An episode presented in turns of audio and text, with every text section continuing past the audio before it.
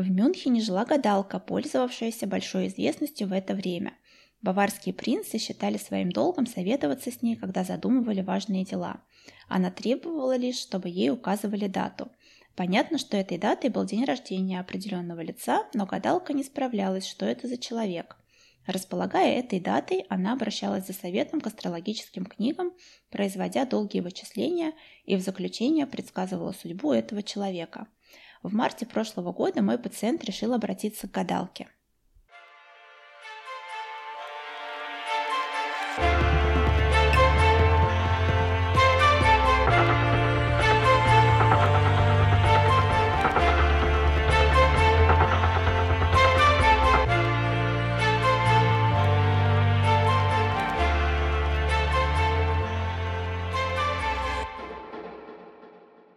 Всем добрый день, меня зовут Любовь Лазуткина, я психоаналитический психотерапевт и прочла я вам не что иное, как отрывок из работы Зигмунда Фрейда «Психоанализ и телепатия», написанный им в 1921 году. Темой нашего выпуска сегодня будет магическое мышление.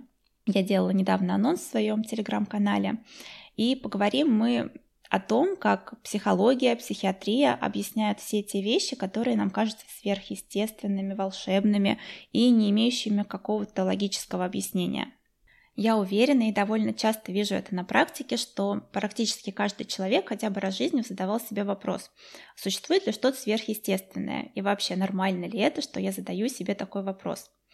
И то есть каким образом вера в чудеса может охарактеризовать человека как личность, откуда берется в нас эта вера в сверхъестественное. Спойлер, берется она, конечно же, из детства, как и многое другое. И здесь, э, говоря о детстве, можно подумать, что я начну рассказывать о свойстве детей верить в сказки, верить в волшебных героев. Но нет, на самом деле э, все намного глубже и начинается раньше, с самого рождения, где берется основа для магического мышления. Основа – это то первичное ощущение, с которым каждый ребенок приходит в этот мир, а именно это ощущение собственного всемогущества. А, когда младенцу кажется, что все его потребности как будто бы удовлетворяются волшебным образом. Откуда нам это известно? И я хочу рассказать вам о таком британском психоаналитике Мелани Кляйн. Я недавно рекомендовала ее у себя в списке литературы по детскому психоанализу, не случайно первой так как она была действительно первой, кто обратил внимание на ранние отношения матери и ребенка. И в сущности именно с нее и благодаря ей начался детский психоанализ как таковой. То есть это была вовсе не теория привязанности, как многие считают, а это были работы и заслуга Мелани Кляйн. Что она такого примечательного сделала? Возможно, кто-то не знаком, я расскажу. Фрейд фокусировал свое внимание в основном на эдиповом комплексе. То есть Фрейда всегда интересовали как э, источник э, истерии, популярного заболевания в его время, а, отношения в триаде – мама, папа, ребенок. А Мелани Кляйн задалась вопросом, что происходит раньше. То есть, что происходит с ребенком до трех лет – она занималась наблюдениями за младенцами и благодаря этому описала две так называемых позиции в развитии психики человека. Что это такие за позиции? Мелани Кляйн выделила два периода в развитии психики младенца. А первый из них длится приблизительно до 4-6 месяцев и называется ей как параноидно-шизоидная позиция. То есть это такое состояние, в котором находится младенец, а, когда он пребывает в иллюзии как раз-таки собственного всемогущества. То есть маленькому ребенку буквально кажется, что он Бог, он центр своей вселенной, и все его желания сбываются, как э, вот он захотел, и это сбылось. Да, условно, он захотел есть, и вдруг появилась грудь с молоком, и удовлетворила его желание поесть. То есть ребенок живет в мире фантазий. Он живет пока не в реальном мире и мыслит, соответственно, магически. И вот это вот и есть та основа магического мышления, которая остается со всеми нами всю жизнь. Но что происходит с младенцем позже в норме? Чуть позже, примерно в 6 месяцев, а, параноидно-шизоидная позиция сменяется так называемой депрессивной позицией. Термины довольно такие могут показаться странными, но они хорошо описывают суть происходящего. То есть ребенок утрачивает иллюзию собственного всемогущества. Примерно к 6 месяцам, возможно, чуть-чуть раньше, ну, это индивидуальные особенности, а, ребенок понимает, что за волшебством, которое с ним случалось, кто-то стоит. То есть все происходит не каким-то магическим образом, а что есть кто-то, кто ему это молоко дает. Ну, соответственно, это мама. И ребенок начинает воспринимать и себя, и маму более реалистично. Это можно символично описать как такое, знаете, падение с небес на землю. Однако мама все еще воспринимается им не как реально отдельный человек, а как кто-то всемогущий. То есть э, всемогущество собственное переносится на всемогущество родителя, который удовлетворяет также все еще волшебным образом все его желания. И интересно то, на самом деле, что эти две позиции — это не что-то такое, что осталось в глубоком детстве, а они могут сменять друг друга на протяжении всей жизни человека.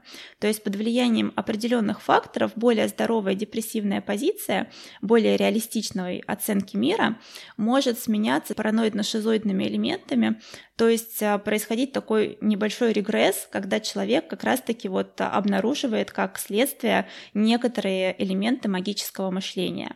Когда ему, например, кажется, что например, его желание каким-то чудесным образом сбылось, или что, наоборот, а, на исполнение своего желания он повлиял сам, но в том плане, что, например, силой мысли он сделал что-то, что по всем логическим законам произойти не могло.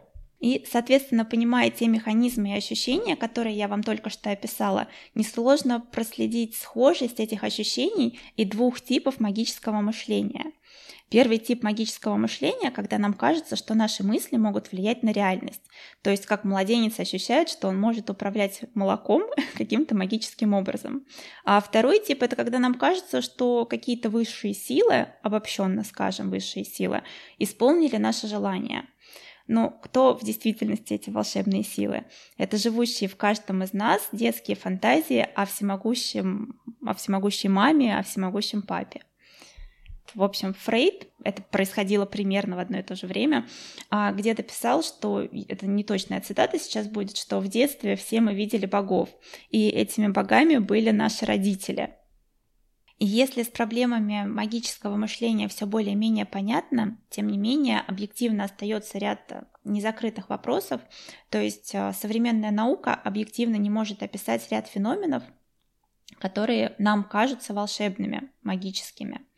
И здесь я хочу вернуться к одной из работ Фрейда, а именно к его работе по изучению телепатии, которая была написана в 1921 году, отрывок из которой я вам зачитала.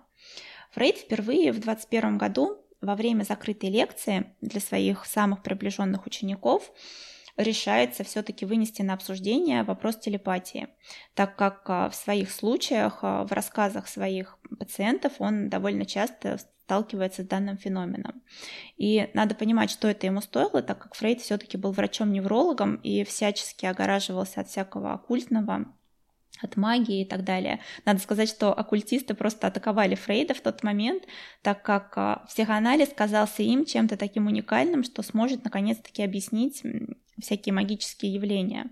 И это очень интересно, так как в работах Фрейда имеется описание в том числе идей оккультистов того времени. Они совершенно не похожи на современных оккультистов, так как а, а, все эзотерики того времени, времени Фрейда, они все-таки стремились найти всем своим эзотерическим идеям какое-то научное объяснение и очень стремились дружить с наукой. Но Фрейд от них отгораживался, тем не менее никуда не мог деться от феноменов, которые он встречал в практике. И вот Фрейд решается очень робко в 21 году собрать свое ближайшее окружение и обсудить с ними один из своих случаев.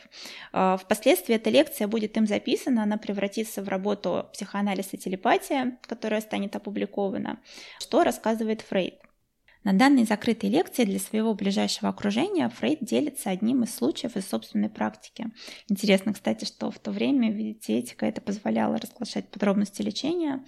А, в общем, Фрейд рассказывает, что к нему обратился мюнхенский студент, изучающий философию, довольно образованный молодой человек из хорошей семьи. Обращается он к нему с проблемой того, что он полностью утратил интерес к жизни, апатия, нежелание жить, а, и более того, а, у него имеется амнезия. То есть он буквально не помнит какие-то фрагменты из собственной жизни. В процессе психоанализа Фрейду удается выявить, что в течение всего детства данный молодой человек э, испытывал инцестозные чувства, то есть патологическую любовь к собственной младшей сестре, родной сестре. И всерьез брат и сестра обсуждали, очень горевали по тому поводу, что они не могут пожениться. Тем не менее, история завершается довольно здоровым образом. У младшей сестры появляется поклонник, это не наш молодой человек, но теперь уже родители против, родители против поклонника сестры. И, как ни странно, именно брат, наш пациент, становится тем человеком, который поддерживает их союз, помогает им пожениться, всячески защищает их в глазах родителей, то есть буквально отстаивает их брак. И, тем не менее, а, это не спасает ситуацию, так как а, вот эта вот потаенная, скрытая, запретная любовь к сестре уходит у него в бессознательное. Но на этом история, конечно же, не заканчивается. Далее э, у молодого человека происходят э, прогрессы, происходят откаты обратно, то есть э, он довольно длительное время лечится у Фрейда.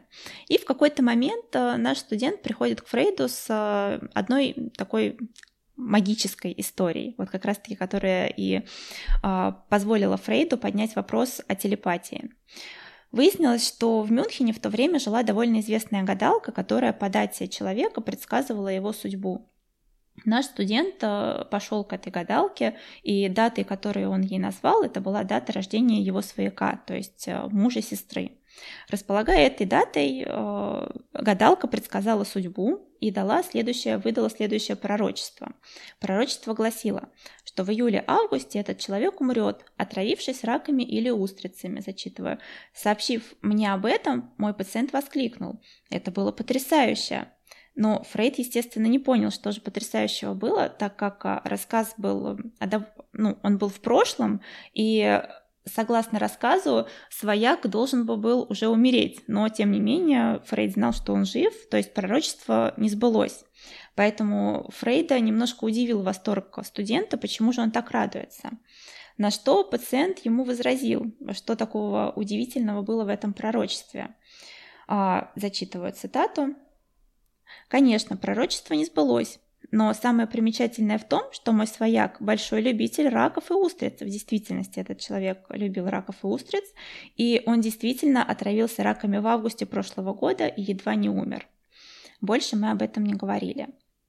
И несмотря на то, что для пациента данный случай был не более чем какой-то забавой, Фрейда данное, данное совпадение, назовем его пока так, вызвало большой интерес, а, большое отторжение, в общем, целую бурю противоречивых чувств.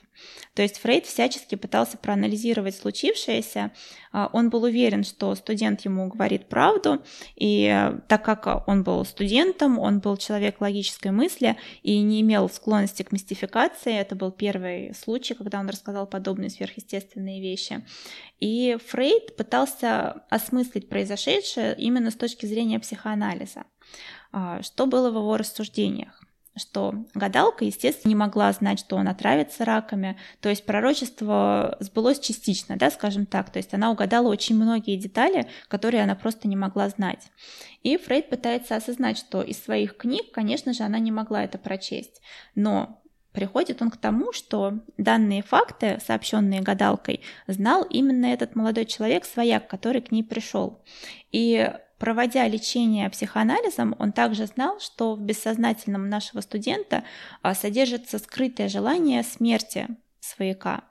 То есть, а, естественно, до конца он никогда не мог принять тот факт, что сестра вышла замуж не за него, а за другого молодого человека. И это подсознательное желание смерти своему свояку было настолько сильным, что в порыве оно могло передаться неким образом гадалке, которая озвучивала его в форме пророчества.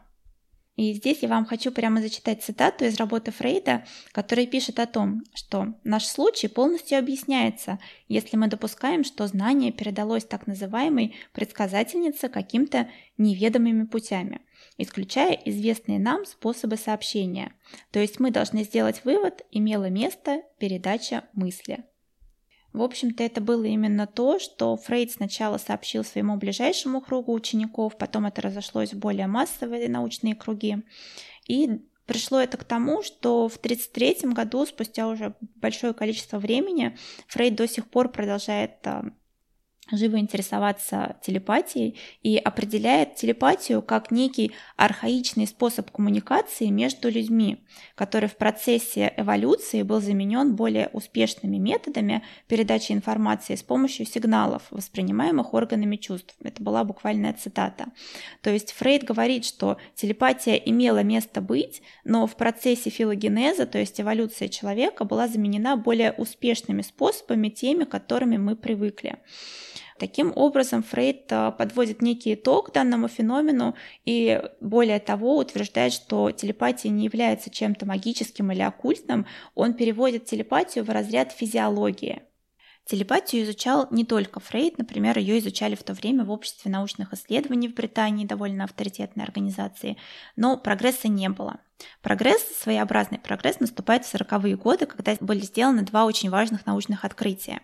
А именно было выявлено, что нервные процессы – это передача электрических импульсов. Тогда начала активно развиваться нейропсихология, и параллельно, практически параллельно происходит изобретение радио. А радио это что такое? Это электрические сигналы, которые можно передавать на расстояние. И можно соединить эти две мысли, что сделали ученые того времени – прийти к выводу о том, что если мысли это электрические сигналы, а электрические сигналы можно передавать на расстояние, соответственно, все были буквально воодушевлены тем, что казалось, что благодаря этому телепатия становится довольно логичным феноменом, довольно объяснимым, и тогда были предприняты еще более широкие попытки а, исследовать, изучить с точки зрения науки и найти ту основу, основу телепатии, да, научно ее объяснить. Удалось ли научно доказать телепатию? Ну, если бы это произошло, об этом, конечно же, знал бы весь мир. То есть на данный момент никто научно не доказал, не нашел научного обоснования феномену телепатии. Почему так произошло? Дело в том, что телепатия не вписывается в современную парадигму научного познания. То есть, насколько мы ее знаем, она не поддается волевому усилию. И это имеет последствием то, что мы не можем смоделировать эксперимент, научный эксперимент с участием телепатии. Мы не можем по нашему усилию воли ее вызвать так как бессознательные феномены на то они бессознательные, что сознательным усилием мы повлиять на них, к сожалению или к счастью, не можем. Это первая причина. И, естественно, как следствие, мы не можем описать э, телепатию в рамках статистической обработки информации. То есть э, поступить с ней так же, как мы поступаем с любым сознательным феноменом, как мы поступаем с когнитивными процессами, которые лежат в области нашего сознания, а, с вниманием, памятью или чем-то другим. То есть с чем-то, что связано с э, нашими органами чувств. Телепатия выходит за рамки наших органов чувств, поэтому и выходит за рамки классической научной парадигмы нашего времени. Но если с первым взятым нами феноменом, с телепатией не получилось найти у науки какое-то логическое обоснование, доказательную базу, то, тем не менее, есть ряд других магических в кавычках феноменов, которые все-таки науке удается дать объяснение. И здесь мы перейдем к следующему вопросу, к вопросу покрывающих воспоминаний. И опять мы вернемся все к тому же Фрейду, которым был выявлен еще один в кавычках магический феномен, когда к нему обращались разные люди из довольно благополучных семей, которых он лично знал, и рассказывали такие истории, от которых Фрейду буквально становилось дурно, а именно имеется в виду случаи инцеста.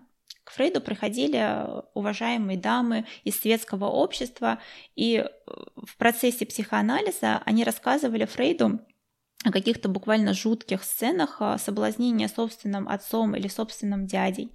И это происходило не единично, это повторялось а, довольно часто в процессе его практики, что навело Фрейда на мысль о том, что что-то здесь неладное, так как Фрейд был лично знаком со своими семьями своих пациентов, это были очень уважаемые люди, и он не мог допустить в своем сознании такой мысли, что это имело место быть. А, таким а, решающим аргументом стало то, что Фрейд сам начал вспоминать подобную историю. А именно он а, делится тем, что однажды они, он в своем раннем детстве поехал со своей семьей в путешествие, по-моему, к морю, и в поезде, в котором ехала вся его семья, мама, папа, он и младшая сестра, Фрейд замечает какую-то довольно странную сцену, которая его шокирует, что отец ложится в постель с сестрой и что-то там начинает странное происходить. Фрейда это воспоминание мучает довольно долгое время, он не выдерживает, и ему ничего не остается, как обратиться к собственной матери. Он задает ей вопрос, что же случилось, что там происходило, неужели имел место инцест во время поездки. А Фрейд ну, в замешательстве, в смешанных чувствах, он не может это понять, на что мать дает ему ответ, и ответ звучит так, что во время поездки к морю сестра просто еще не родилась. Соответственно, никакого инцеста в принципе не могло быть. Фрейд приходит в полнейшее иступление. Почему его память, почему его сознание э, делает такие трюки, создает иллюзии. Это есть не что иное, как иллюзия. Откуда берутся данные иллюзии? И данные сцены, полученные им в процессе анализа, рассказанные многими людьми, пациентами, приводят ему к тому, что Фрейд открывает Эдипов комплекс, то есть бессознательные фантазии ребенка о соблазнении собственным родителям, как одно из, один, одна из граней Эдипового комплекса. Таким образом, им открывается вот эти все э, э, не детская любовь, которая выходит за рамки нежных отношений родителей и ребенка, которая происходит в определенном возрасте, в возрасте 3-6 лет, и таким образом Фрейдом открывается, да, открывается Эдипов комплекс, то есть покрывающие воспоминания, вот эти ложные воспоминания, являются базой для довольно важного открытия в области психоанализа, впоследствии психотерапии. Сейчас наверняка у кого-то возник вопрос, почему же сейчас современные люди не мучаются ложными покрывающими воспоминаниями о сценах инцеста, о сценах соблазнения родителями, как это было в эпоху Фрейда. Ответ на это лежит в том, что в эпоху Фрейда основным психическим заболеванием была истерия, и практически все пациенты Фрейда, пациентки, точнее Фрейда, они мучились истерией. А, в ядре, в основе истерии лежит Эдипов комплекс, поэтому и покрывающие воспоминания восходят к наиболее болезненному, болезненно пережитому этапу в детстве. Именно так это и работает.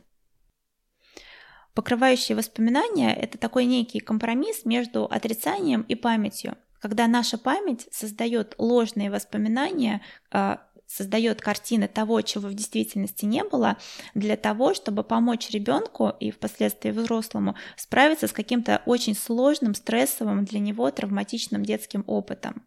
И если пациентки Фрейда пытались таким образом справиться с эдиповым комплексом, то современные люди очень часто, довольно часто а, создают себе ложные воспоминания, ну, естественно, бессознательно создают, да, то есть это открывается в процессе психоанализа или психоаналитической психотерапии, а, других сцен. И все чаще это сцены, связанные с кормлением грудью, с какими-то более ранними инфантильными переживаниями. Из чего психоаналитики, современные психоаналитики делают вывод о том, что точками фиксации у современных людей являются более ранние объектные отношения, не в триаде, как это было тогда во времена Фрейда, да, а вот а, то, о чем писала, о чем я рассказывала Мелани Кляйн, а, ранние младенческие отношения матери и ребенка до трех лет. То есть э, весь более, наиболее травматичный опыт у современных людей лежит именно в этом возрасте. Соответственно, и психические заболевания поменялись, а, изменилась их классификация, изменилась их этиология. А, таким образом, общество эволюционирует, э, эволюционирует наша психика. Сейчас людей с невротической структурой становится все меньше, все чаще встречается пограничная структура, которая имеет в своей основе как раз-таки нарушения до трех лет. Поэтому, соответственно, воспоминания, вот эти ложные трюки тоже меняются, они меняют свое содержание, но феномен остается, и до сих пор в терапии многие мои коллеги делятся подобными ложными воспоминаниями. Что здесь важно? Важно то, что в процессе психоанализа а, является, представляет ценность не само это воспоминание, не сама фантазия, а важно то, что за ней стоит, то есть что оно маскирует. За любым ложным воспоминанием всегда стоит реальная сцена из детства, какой-то травматичный опыт.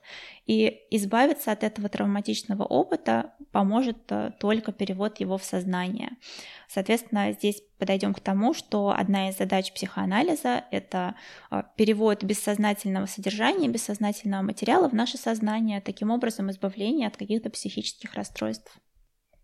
И давайте теперь тогда перейдем к третьему вопросу, а, который касается наиболее, наверное, понятной, теперь близкой всем темы, а, теме эмоциональной привязанности между матерью и ребенком. Я зачитаю вопрос, который мне недавно пришел. Как интересно насчет эмоциональной связи между мамой и ребенком. То есть нет в ней ничего магического, ведь принято считать, что связь мама-ребенок уникальна и неповторима. А она такая крепкая просто лишь потому, что мама 24 на 7 с ребенком, конец вопроса. А, да, здесь а, интересен тот момент, что многим кажется, я думаю, что многие испытывали такое чувство, что кажется, что или читали где-то, да, что связь мамы и ребенка, она действительно наделяется какой-то магией. То есть якобы есть какая-то магическая ниточка, которая а, связывает после рождения маму и ее ребенка.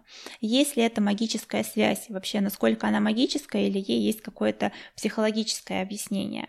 В действительности психоанализ дает ответ на этот вопрос, и Здесь хорошо способствует пониманию именно теория привязанности.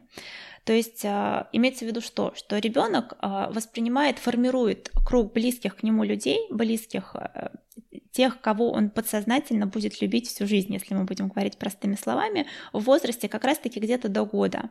Это определение основного круга тех людей, которые будут для него всегда бессознательно теми фигурами, которых он потом будет э, искать, воспроизводить э, каким-то образом пытаться найти в других его отношениях, во взрослой жизни в том числе. А, и происходит это именно потому, что а, данный круг формируется в процессе бытового ухода за младенцем. То есть для ребенка становится вот этим волшебным человеком, в кавычках волшебным, тот, кто меняет ему памперс, кто его кормит, кто его укладывает спать, кто носит его на ручках, поет ему колыбельные. Это вот такие банальные, как нам кажется, вещи, но для ребенка это именно та связь, та волшебная волшебная ниточка, которая определяет для него, что да, это мой значимый взрослый. И все это происходит в таких вот мелочах, это просто измеряется, да, это измеряется количеством проведенного с ребенком времени, насколько вы успеете вот в этот промежуток времени войти в близкий круг ребенка. И тогда возникает следующий вопрос. Неужели люди, которые не успели до года, ну, на самом деле это процесс, который завершается плавно ближе уже к трем годам, когда формируется уже какая-то определенная модель привязанности, тип привязанности, но тем не менее самая база, она в самом раннем младенчестве закладывается.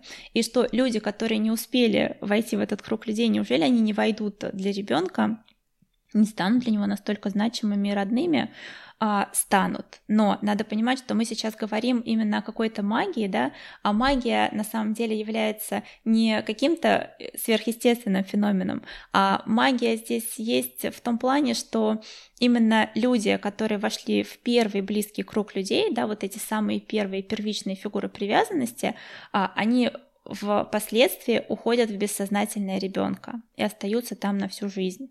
То есть это те люди, которые волшебным в кавычках образом влияют потом на всю жизнь ребенка. С другими людьми будут устанавливаться близкие доверительные отношения, и, кстати, способность устанавливать эти близкие доверительные отношения с другими людьми напрямую будет зависеть от того, насколько близкие доверительные отношения были с первыми, с первичными объектами, как их называет психоанализ.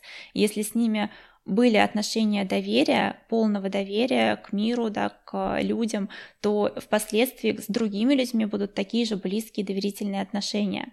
И в этом плане ответственность мамы и папы именно в том, чтобы показать ребенку, дать ему ту бессознательную модель отношений, которая будет им использована в течение всей его будущей жизни. И если задуматься, то ничего такого, конечно же, волшебного в этом нет, но в какой-то степени это магия в том плане, что это будет всегда жить в ребенке вне зависимости от его воли. Все равно он всегда бессознательно будет воспроизводить свой вот этот детский инфантильный опыт отношений с мамой и с папой. И смежный вопрос, могут ли эти люди быть не мамой и папой? Да, конечно же, могут. Это может быть и няня, например, войти в круг близких людей человека, и бабушка, и дедушка, и сестры, кстати, с братьями тоже. Они очень сильно влияют на формирование личности ребенка. Поэтому заметьте, например, многие классики, там Пушкин, да, очень нежно пишет о своей няне. И это видно, насколько человек а, трепетно к ней относится. То есть это действительно человек из его первичного круга привязанностей. Поэтому да, здесь а, вся наша любовь в этом плане, она создается теми усилиями, да, тем вкладом, который мы даем ребенку, то есть э, насколько мы вовлечены в процесс его бытовой жизни, э, в принципе, в процесс, э, в какие-то ежедневные процессы, это создает привязанность, да, вот так банально, как нам кажется, но настолько глубоко и прочно, что будет с ребенком всю жизнь. И знаете, в завершение я вспомню случай, точнее вопрос, который задал тоже один из моих первых пациентов. Вот видите, не зря не только в детско-родительских отношениях запоминаются первые фигуры значимые, да, но вот мне даже в профессиональном плане э, больше всего запоминаются именно первые мои пациенты, которых я действительно буду помнить как маму и папу всю жизнь. И вот один из них, это был третий мой случай, это был пациент с шизофренией в ремиссии, он задал мне вопрос — как вы думаете, существует ли что-то, что наука не способна объяснить? И вы знаете, я писала как-то об этом случае, что он действительно очень сильно на меня повлиял. По всем правилам этики я не имею права отвечать на эти вопросы, и действительно я не ответила. Но отвечу для вас именно благодаря тому, что имеется то, что мы сегодня не можем объяснить, это не повод это отрицать, это повод для дальнейшего изучения, для дальнейшей работы и повод для роста, для развития, это надежда на то, что, возможно, наши дети или внуки будут уже знать объяснение тем фактам, которые кажутся сегодня нам магией. И мне кажется, что это одна из основных черт настоящего исследователя — признавать то, что есть очень много того, что он не способен объяснить. Знаете, от кого-то услышала, что самые большие мечтатели и мистики встречаются в среде ученых. Именно по этой причине, что ученые наглядно видят, что есть столько всего, что мы не можем объяснить, и видят в этом огромный потенциал. В заключение хочу вам сказать, что то, как наши дети сейчас верят в волшебство, в магию, с каким размахом, с какой амбициозностью они создают свои игры, таким же образом они будут создавать свою реальную жизнь. И как они сейчас верят в магию, таким же образом они будут верить в себя. Всем волшебного вечера, всем пока.